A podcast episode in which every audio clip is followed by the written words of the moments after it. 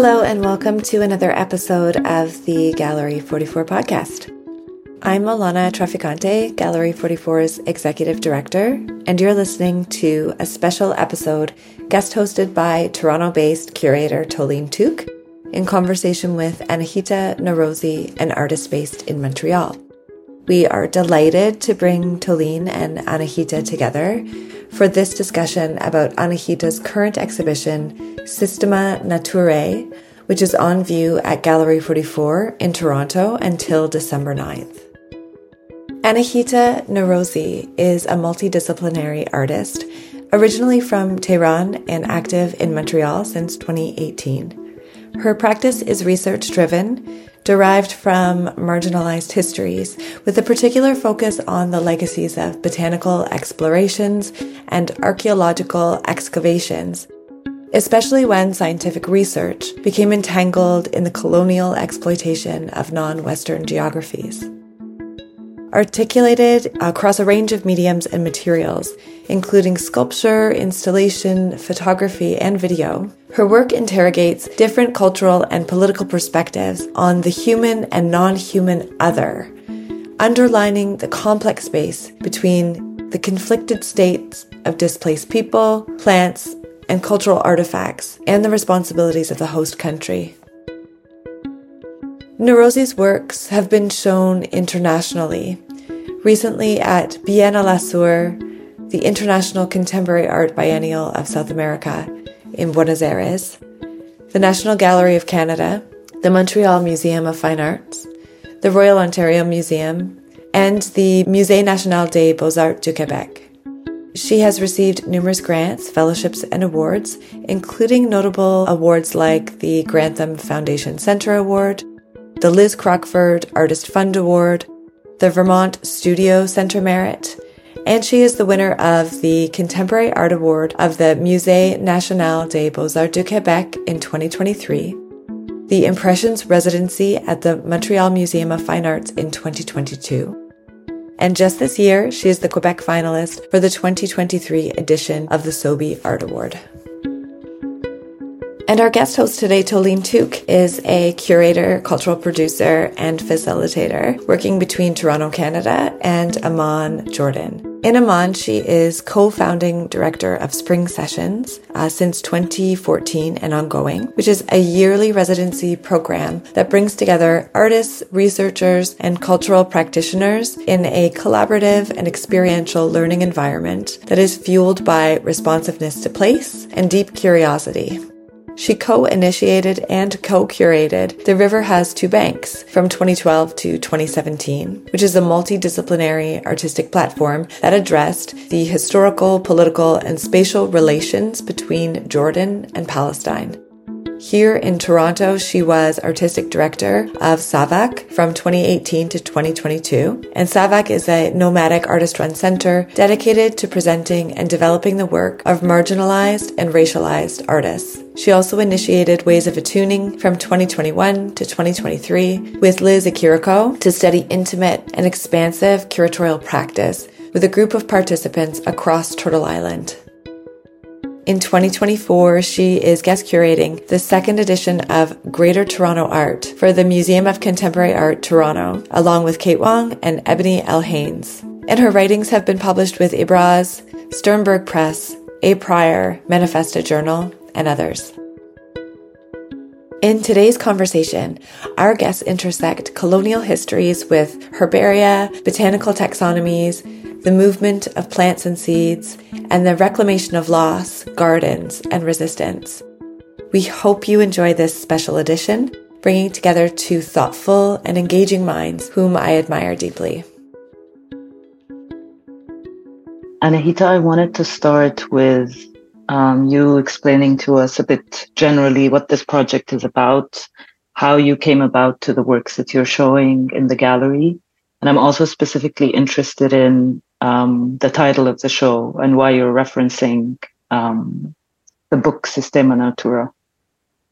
Hi, Toleen. Uh, I'm really happy that we are having this conversation. Um, so, as you mentioned, the title of the exhibition makes a direct reference to a book by um, the the 18th century botanist and physician uh, called Linus. I don't know if I pronounce his name correctly.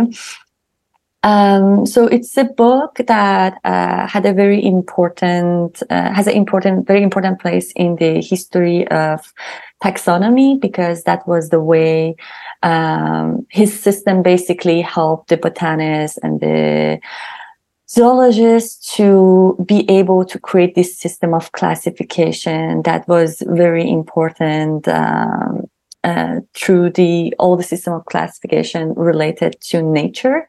I'm really in this project really interested in uh, the systems of classification and their place in the colonial exploitations of uh, the colonies in the 19th century, the interrelation between science and um, the power dynamics between the colonizer and colonies and the role of science in all that. Um, so the project Systema Naturae, it comes from my own uh, lived experience as an immigrant where I um, examine displacement, um, longing to a homeland left behind the and the alienation within the new and often hostile environment. Um, and I do this through a proxy, which is um, the migration of these irises from the Middle East, mostly uh, the plateau of Persia, um, to the west. Uh, the project kind of reveal how um, botanical explorations and scientific research, which includes also archaeological excavations in that region we call uh, so-called Middle East, um, are kind of entangled with the exploitation of those geographies and kind of look at these disastrous legacies of colonialism in that region, um, always kind of also entangled with the search for oil and resources. I kind of try to shed light through this project, shed a light on the ways that these hegemonic powers have impacted humans and other species alike and altering the entire uh, cultural traditions, demographies, and ecologies. So the project, in short, kind of constructed based on the stories of certain species of irises that was taken during the 19th century from Iran to the West. And then they've been biologically manipulated to a point that the, the current, um, commodified also. So these, these species, the transformed version of them that they are on the market these days, they don't have absolutely no similarities to the ones that they were taken 200 years ago. And, um, yeah, talking about the question that I just mentioned. Um, now that you also link this to a kind of like personal story, um, I guess like both of us share a little bit of that migration story. Like we're both immigrants in this in this land. I'm curious how your story of migration made you realize these kind of links uh, between scientific classification systems and colonization, and also why you chose to kind of delve deeper into this story through um, the story of the iris specifically, mm. and, and, and how this plant species stands as a metaphor for many other um, stories of migration.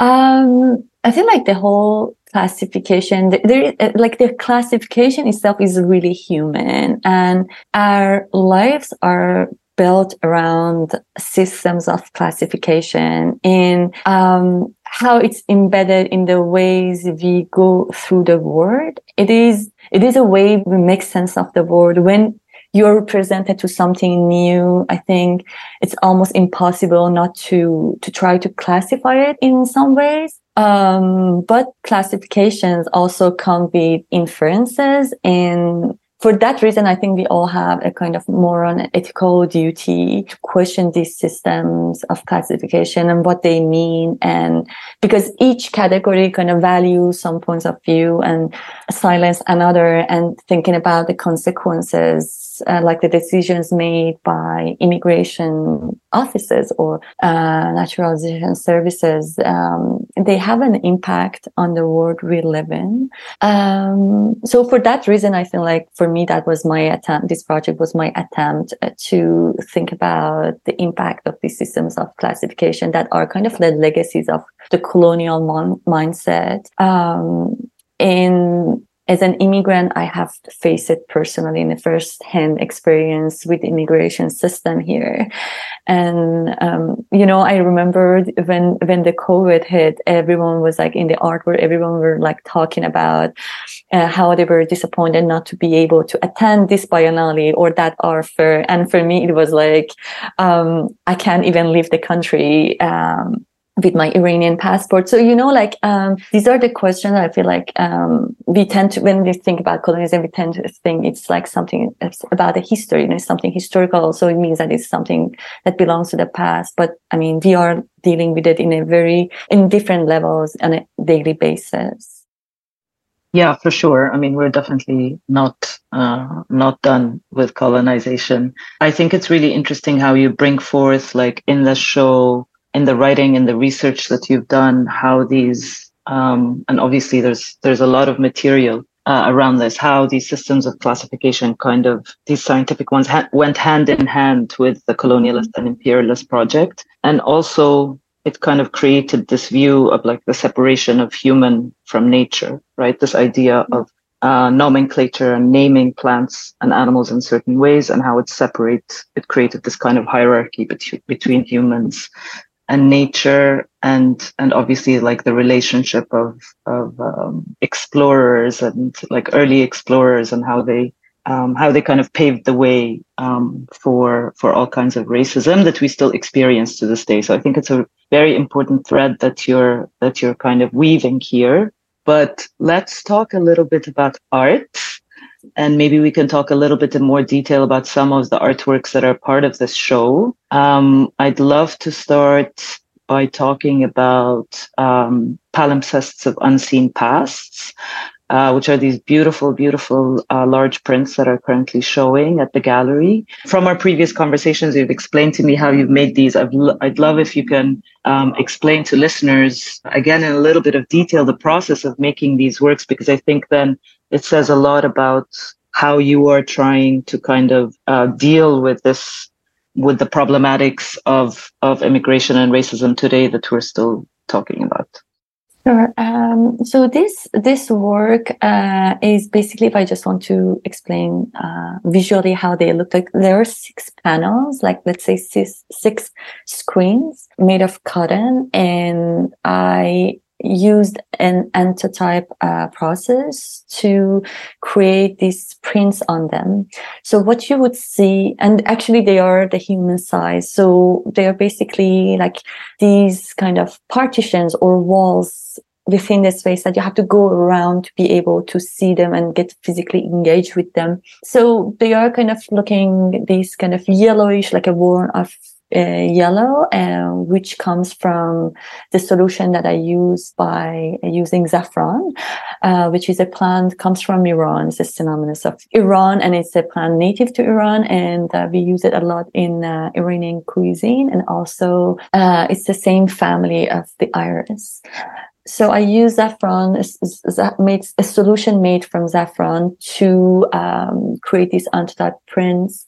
And what you see on on the on the on the screens on the um, these textile panels is basically a skeleton of some irises.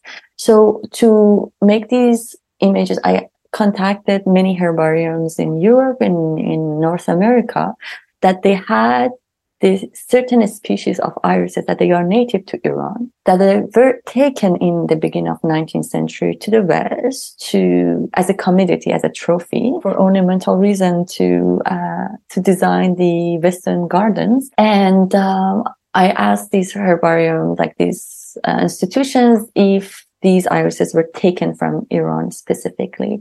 So I gathered like I think 30 species of irises and 13 herbarium page. And I remove all these kind of scientific projection and scientific assessment that you see uh, usually on the herbarium page. So I just wanted to reclaim the plant itself as a way of resisting to go through this system of classification and assessment and resisting that and also just giving the space to the plant itself. So you see the contours of the plant the skeleton of the plant which is like dry broken very fragile but at the same time very beautiful and on top of that, we have this very like a thin, uh, shimmery layer of textile that you see um, all these uh, paper, uh, newspaper clippings, uh, archival, Im- archival images that are printed as a second layer. So based on the timeline, these archival images are not coming from certain era, certain period of time, from certain specific geography. So there's like a combination of different layers of history by removing those per, uh, like a scientific assessment, I give a space to these archival images because I wanted to re-narrate those histories, the histories of these plants through my own perspective. Because from the, in the eye of the official history, the story of these plants is like not even considered as something important. But for me, they're just a small pieces of a giant history and tells a lot about the power dynamics at the time. And there are six of them. So um, you see also on the these um, panels small color swatches that I embroidered the color of the actual plant when you see it in the, its natural habitat a way of reclaiming the plant, but also a way of resisting um, for further lose loss of whatever has been lost through this process of displacement. And can you speak specifically about the textile nature of the of the pieces, like why you choose chose to work in textile? Um, yeah, I think we, we talked about this because, you know, like in the history of botany, the work of women have contributed a lot in whether through the classifying the plants or um, assisting a botanist or uh, illustrating like the, the plants that they were uh, collected. That work has never considered scientific or important. Even when we have these women botanists, they always named in the papers or in the history, when you look at the history of botany, they always considered as uh, the second person or just an assistant or someone who is not even being named in the process. So, um, so for me, it was also emphasizing, um, on that role by using the material that is really like manipulating the textile is something that is really uh, feminine as an act, but as strong as any scientific method that has been considered as being pushed by by men. You know. Um, yeah, what I really love about like hearing you also explain how you did this work is that you're again, like you said, like you're narrating a different kind of story for the iris. And you're creating a portrait. For me, it feels like you're creating a portrait that is actually a very full and layered kind of portrait mm-hmm. rather than, you know, this kind of like two dimensional, um, mm-hmm perhaps we can say like superficial portrait of an iris that is probably sitting in these museums in the West by returning it to its original name, by using techniques like embroidery and dyeing, and also by bringing in these archival materials that you also explained to me are like you know from different time areas they're cropped in certain ways they kind of reference issues around like land exploitation and oil extraction that go, you know, as policies and as techniques of imperialism and colonization go hand in hand with this kind of like extraction of the plants and flowers and taking them to the West for certain ornamental reasons. Um, so I love how this is actually an exercise of portraiture in a way, like creating, bringing back a more traditional or a more full or a more like layered kind of story to these species.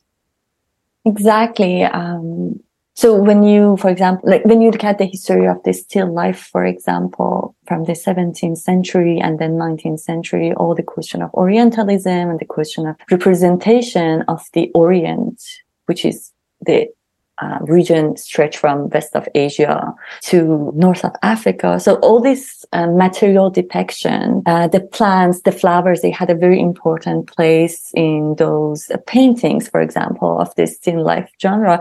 So it's kind of narrate of something. They kind of try to narrate something of humans experience, but also they were really proud with the politics of presentation because uh, the Western painters at the time they wanted to uh, show these kind of exotic and unfamiliar uh, species or foods or goods that come from somewhere else, somewhere far, as a status maker, as a sign of power or privilege or uh, wealth. These days, we are interpreting those kind of activities as something related to histories of colonialism, Orientalism, and cultural appropriation. So for me, it's like it was also a way to reverse this tradition, this not reversing it, just decolonizing this tradition, like what has been taken from the East and brought to the West, how we can read it differently, how the interpretation of a person, an immigrant who moved from the East to the West and encountering and like remeeting these species, how it can be read in a different way and be represented in a different way. So I feel like the act of reclaiming is really um, important here. And I, uh, when I was reading about your project, uh, about the seeds, and I, I feel like there is a lot of resonance here. Like the immigrants who brought their seeds from their home country to the West to create their own gardens. So um, I think that there's a lot of parallel between these two kind yeah. of yeah, I feel I feel also the same. Like thinking about your project is really taking me back to to 2020. The project that Anahita's referencing is called um, Ishtar's International Network of Feral Gardens, and it's a project that started uh, through SAVAC, the South Asian Visual Arts Center here in Toronto during the pandemic, to build a network of uh, feral gardens across the world um, and think about what it means to be planting on the land and growing our own food um, and saving seeds and eating together and harvesting together. I think, you know, the site of the garden, I think is also like very relevant here and also relevant to what you're talking about and the irises and thinking about like the garden as uh, as another metaphor maybe for our relationship with with nature and how we how we kind of are and how how we are with the land you know to, to put it to put it very very generally. But for me this project was one like a, a really important thing. Again you you mentioned the pandemic but a really important thing to be doing during the pandemic. I know a lot of people got into like baking and gardening and and you know i was one of those people who got into gardening along with many other people. But um yes i wanted to to talk about like the garden as a metaphor for our relationship with nature, thinking about um, it's still like even though your project is not specifically about like a specific site per se, as in the garden or public space, it makes me think a lot about uh, being here in Toronto and our access to um, to our own foods and to being with other plants and other and other animals and, and what is kind of sanctioned and what is not. It makes me think also a lot about i was thinking this morning about about a lot of houses in the middle east. You're referencing iran. I uh, grew up and still kind of work and go back and forth between here and jordan. And the access to gardens and um, uh, vegetation back home in a way that is you know perhaps because like people live in like multi-generational houses or it's it feels like a lot more people have access to um, being with uh, with plants. I'm veering off into a, into another kind of into another topic because I have been thinking. But they are all really interrelated. Yeah. Yes. Thinking again about maybe maybe more specifically about this the movement of plants and seeds, like like we were saying, a lot of these plants and seeds were kind of forcibly removed from our regions, let's say from Middle East Europe. But we were also talking about how people also smuggle their own seeds and their own plants, you know, as they they migrate in order to create a sense, uh, maybe a stronger sense of belonging and of community and of and a, and a kind of link to to um, to the home that they left, right? And I think this uh, this practice, like goes back a long, long time from like enslaved people from Africa who took rice braided inside their hair and took it to the colonies and basically started uh, rice cultivation in, in North America. I think about all kinds of immigrants who come, who cross, you know, these vast distances and come, you know, either bring or smuggle certain plants that remind them of home, certain plants that don't uh, necessarily grow up here. There is this, of course, this complication of, you know, as new immigrants, at least now we are, you know, we came here as also like settlers on this land and we're bringing foreign species to this place. But, you know, maybe this is a good time to also say like that, that we are welcomed here and we are allowed to be here and not just as human bodies, but possibly also with our plants who a lot of them are able to grow here. And I'm interested also in these kind of like heirloom, like seed libraries where you can now you know, plant like a, a, Palestinian squash, you know, in, in North America because it's, it's available and you can grow your own kind of squash that you're used to here. And I'm here, I'm referencing a project specifically by the artist Vivien Sansour, and I think it's called the Palestine Heirloom Seed Library. I don't know if you also have stories to share about about a different kind of movement. In a way, it's also a reclaiming, like you're saying, it's a different kind of movement of um, uh, other than human or more than human species like plants? Mm. Oh, there's so much in what you said that I can refer to and I can take on. Um, you mentioned this kind of Anglo-Saxon view on the nature when they came to the New World and the impact of it. Not all, but like most of the environmental problems that they are re- dealing today in the North America. Um, that view kind of had this notion that men and plants are alike. It's kind of like a classic statement of the environmental determinism uh, that um, I want to have a quote here. Let me find it uh, because I uh, it, I think tells a lot. Yeah. So the goodness and flavor of the fruit proceeds from the peculiar soil and exposition in which they grow so, and when you think about all this Western anxiety over who's this quote from? Um, I I have to look it up. Uh, I don't remember, okay. but it's like a it's a, it's a it's a classic writer of the 19th century, Anglo-Saxon, uh, living in California, and he wrote a lot about what he calls environmental determinism.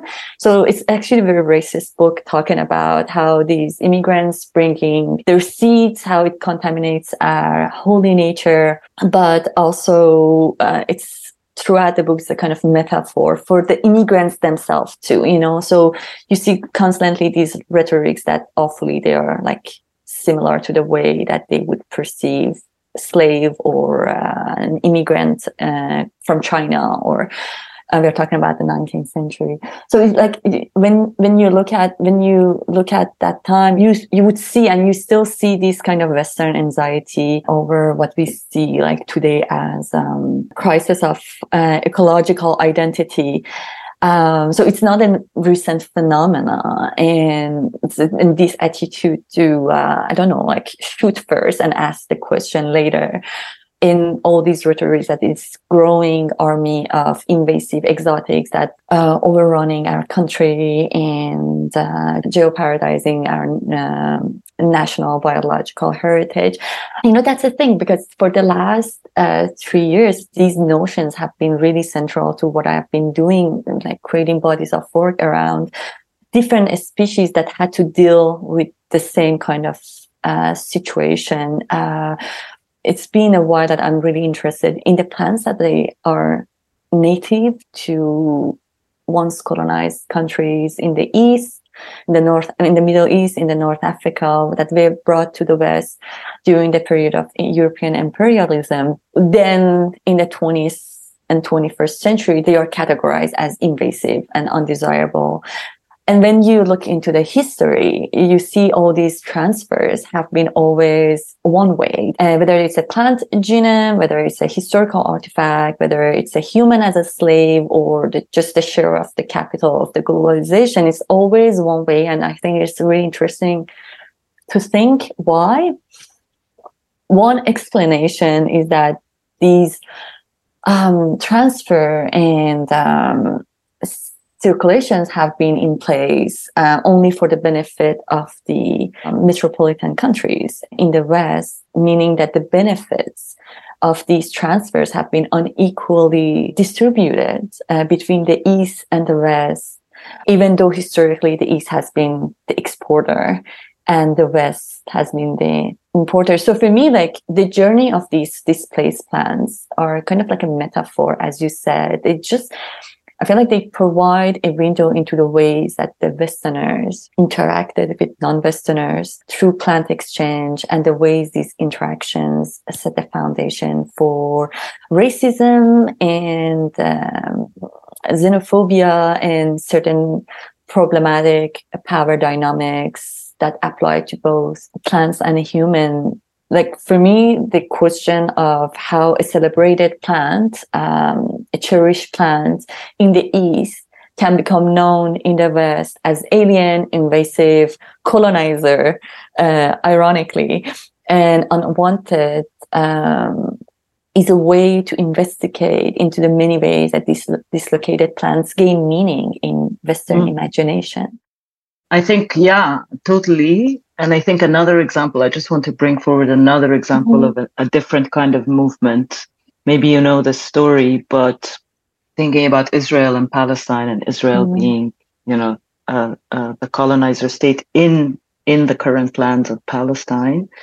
I knew the story for a long time, but I just discovered recently that the pine itself, like the pine tree itself, is actually non-native to um, to our region. I always see pine trees, but I never thought that they were actually European pine trees that were brought there.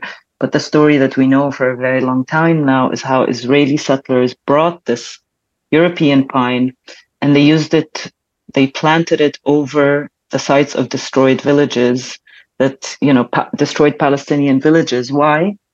Because it grows really fast and it sheds a lot. And the shedding covers the remnants of the Palestinian villages aside from other reasons, you know, it's also toxic to the soil and it stops other species from growing. So I think, you know, I've read some reports where, you know, they're kind of like reconsidering the use of that pine now, but that was a plant species that was brought from Europe to colonize a land together with the settlers and is used to kind of cover the traces of uh, massacres on the land, which which is a very important, I think, example of a different kind of movement that can happen, used again for you know, covering certain crimes for extraction of land, for like afforestation, as they call it, like turning the land green, turning the desert into a forest and kind of like re-establishing this image of, you know, the, the sacred homeland that is here, you know, as, as a kind of like green forest. Yeah, like um, I didn't know about this. This is very interesting. And when you were saying that, I couldn't stop thinking about so many other similar examples that we see in the east of Asia, in the south of Asia, in India, in north of Africa. And the catastrophes had created uh, and it still has been creating like environmentally, ecologically, but also politically, like the wars that it has created because of these interventions in the in the natural course of things, you know. Um, all the interventions to create these unnatural borders and frontiers in um, in the Middle East, uh, like most of the wars and these like a uh, military campaigns that we are dealing today, people of that region is come from those times, um, displacing humans and plants. And, you know, that's the thing, like when, when you look at like the European colonialism that it's, I don't know, it started in like 17th century, let's say. In the beginning, it was just to extract the surplus commodities like gold, ivory, skin, uh, spices, slaves. But the 19th century version of that was taken to the furthest and it kind of colonized and reordered the whole existence of the colonies, their politics, their economy, their nature. They basically were occupied and reordered to to serve the interest of the colonial power. They dug deep and they did it um, for a very long time. It made me think of a, a quote from uh, Michel Foucault. Um, kind of gives us an interesting idea about the um, power relations between the culture. He's, uh, he says something along this line that the fact that people of one culture can become the object of scientific observation and intervention by another culture is kind of bound of these mechanisms of power that objectify that culture and present it as a problem to be resolved. I can't stop thinking about the parallel between this and the story that you just told me about the uh, pine trees in Palestine. So this kind of very much in line with the perception of the um, the other and the relationship between the knowledge and power that was developed by Edward Said in Orientalism. Yeah. And I think this this also maybe brings us back to something you mentioned at the beginning, which is this the crisis of representation, right? Like mm-hmm. the problem of, of representation. Maybe we can also I'd love to hear a little bit more about some other pieces in the show Mm-hmm. Um, I loved also the circuit of dispossession. If you'd like to speak to that, because that also links to other kind of like systems of uh, of classification in a different way. Or if you want to talk about one of the other pieces, like what is in a name, that also brings us again to systems of classification and how you're, you know, as an artist trying to upend that or kind of like flip that and make us help us see things from a different lens. Mm-hmm. Sure. Um, just to say it quickly, so this project includes uh, six artworks.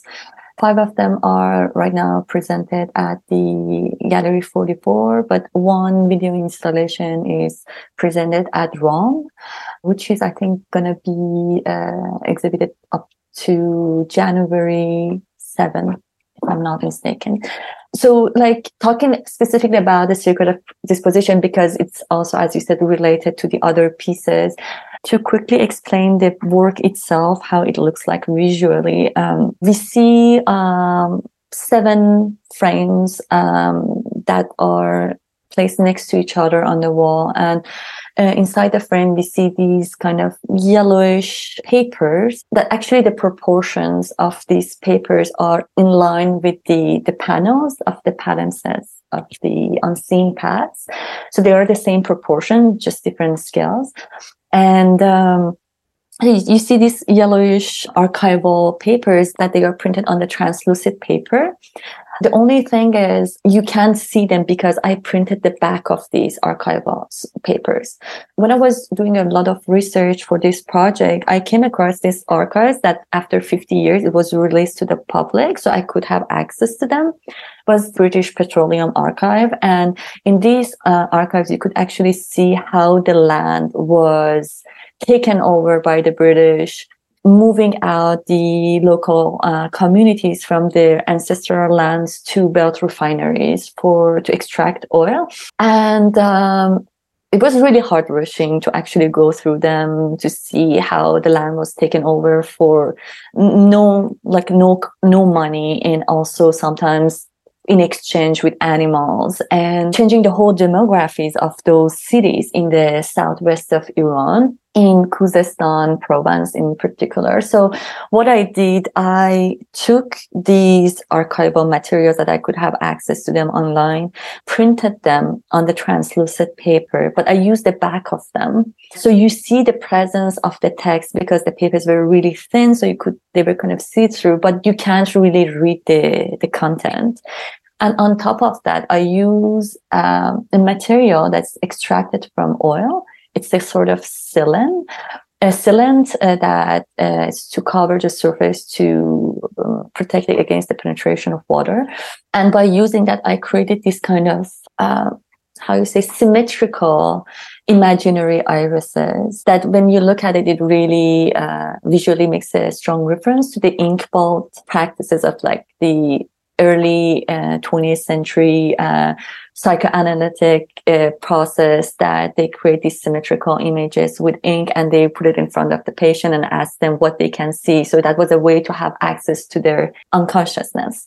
And so I use uh, that kind of uh, reference and imaginary to create these very delicate imaginary irises you see this kind of like a little wings that they are in, the image are really present. So it makes you think of the little wings inside the leaves or human's body. They look like flowers, but they are not really flowers. They look like insects, but they also look like human's torso. So um, for me, it was really a way to think about the psychology behind the displacement and the fact uh, the state of being in between the two realities the past and the present, present here and there, and how these people have to navigate in such a limbo state, in this state of placelessness. So um, that's the work. And in terms of material and visually, it's really in connection to the other work, what it is in a name, which we see this like a little garden uh, of the imaginary irises that they don't exist in real life. So I, uh, you see these plants with 10 irises on top of that, that are placed really delicately. And these irises are made from black glass. So visually they make a reference to the petrol. And, um, so the way that I created them, I look at so many different variety of irises and I combine them together to create this kind of mutated version of them.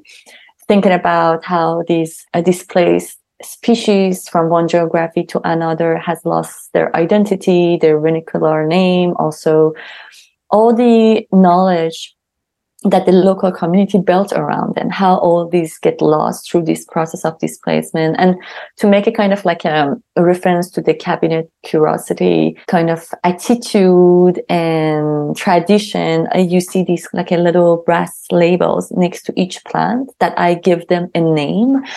And um, in a more humorous ironic way i kind of make references to to the wrath of empire, basically. Mm-hmm. I love how in um, uh, the circuit of dispossession, there's you know this kind of also critique of perhaps like Western psychology, which is also you know we can think of it as another kind of system of classification that doesn't necessarily you know fit all kinds of stories, right? It, it cannot hold all kinds of stories of trauma. And then I also really love the playfulness in um, in the sculptures of of what is in a name and using kind of imagination as a way as a way of reclaiming but also as a way of like expanding stories. Um, and in a way like you know maybe we could even call it like a kind of like world building right? Because we're talking about in thinking about uh, dispossession and displacement like you and i had had these kind of conversations before and how you know something is lost but also something something is perhaps gained. And how you know as different kind of species but as as human bodies as us we're also kind of um, dipping our fingers in in multiple worlds right? Like what is the state of being being connected to different to multiple geographies to multiple worlds not necessarily being confined to one place or another and it's the condition of you know the migrant or the refugee or the exile. But how can we read kind of more creatively and more imaginatively into that both in terms of like our personal lives and how we live our lives but also i think as an artistic practice and art as an artistic methodology specifically here now in the way you're creating your work? Absolutely. Um, i think like this is something that I started navigating years after I came to Canada. I came here in 2010. I did my master's and then I returned to Iran because it was so hard to be away. And, um, like nostalgia got over and I went back and then I realized that how it's really difficult. I mean, it's difficult to be an artist anywhere in the world, but that region from very where I come from, especially as a woman, it's like another layer of difficulty. So that's the reason I can't return back to to Montreal. Um, I think like through this process, besides all the suffering of being away from home, dealing with all the question of identity and how I position myself, the whole experience of in between is just not something sad and difficult. There is so much into it that actually can, as an artist, helps me to build my work and think and view the world as an artist and as a person. One of the things that I really um, like about this position is the freedom of gaze, you know, like this attachment through both geographies, because I am as foreigner here as when I go back to Iran, you know, I'm, I have been changed. That place has been changed and we haven't been changed parallelly together. So, um, this attachment to both of these geographies that helps me to look at it from outside and see it in a different way. And we had this conversation that being a ghost, it's, it, it really feels like being a ghost just helps it to navigate it uh, without any emotional attachment, more into comes with this freedom to look at these two places from a different angle, which when you are too close emotionally to something, you wouldn't be able to see it clearly, right? And also another thing that came with this position that I'm really interested in is getting away from the official memory, like collective memory of certain eras and like trying to rebuild my own personal narratives of my past and of the history of where I come from. Because, you know, like, um, there are so many things that from the official, in the eye of the official history is not considered important or significant, or they've been manipulated to serve some sort of uh, political and ideological interests. Being away from there just helped me to uh, have this feel this more freedom to go back to those histories and relook at them and reread them coming from that freedom of the gaze um, yeah i think that that um, that's a really maybe interesting or beautiful kind of point to to maybe start wrapping up the conversation is to think about this freedom and being ghostly or like maybe reclaiming this image of the ghost, right? Like it can be this beautiful, like generative way of transcending uh, restrictive geographies. And like you said, I think it's, it's really important to be able to, to look at histories, um, and genealogies and traumas with, with different eyes, you know, and being able to maintain these these different perspectives. Um, I think you do that a lot in your work. Um, I also, as a as a person who's been in Canada only for seven years, you know, it's not that long. Sometimes I feel like it's it's too long, but it's actually not that long. But it has also helped me to think of dislocation as a generative practice and to be able to kind of like respond and to learn how to respond to place in in a way that is that is um, very contextual but also keeps in mind you know a multiplicity of like my history and my personal relationships and and the kind of um, like the, this position of being able to build new relationships in new places with you know perhaps other ghostly figures. Perhaps this mm-hmm. is why we're able to have this because we're navigating the world in this ghostly way and we're able to connect on this level. Yeah absolutely. And i feel like uh, there is like a very hopeful um, metaphor into it when i think about these displacement. Like we look at the like nature is always the source of inspiration in so many different way in a personal way and in the artistic way. And then you look at all these plants and animals and insects that they have been taken from one geography to another in a totally different environment, totally different um, weather, and they manage to grow, to multiple, to continue. And I mean, we are not far from that, right? And yeah. Even though the new uh, territories are hostile or not accommodating, anyways, we will, we will find a way because that's in our genome. Yeah. We've survived centuries. So, uh, yeah. Keep on surviving. Yes, exactly. Thank you, Anahita. It was great talking to you, Toleen. On behalf of Gallery 44, I'm sending gratitude to Toleen and Anahita for this conversation. I also want to acknowledge support from the Canada Council for the Arts for the production of this podcast. And for our listeners, there are links in the show notes to a number of the sources that Toleen and Anahita referenced, and the exhibition Systema Naturae is on view at Gallery 44 until December 9th.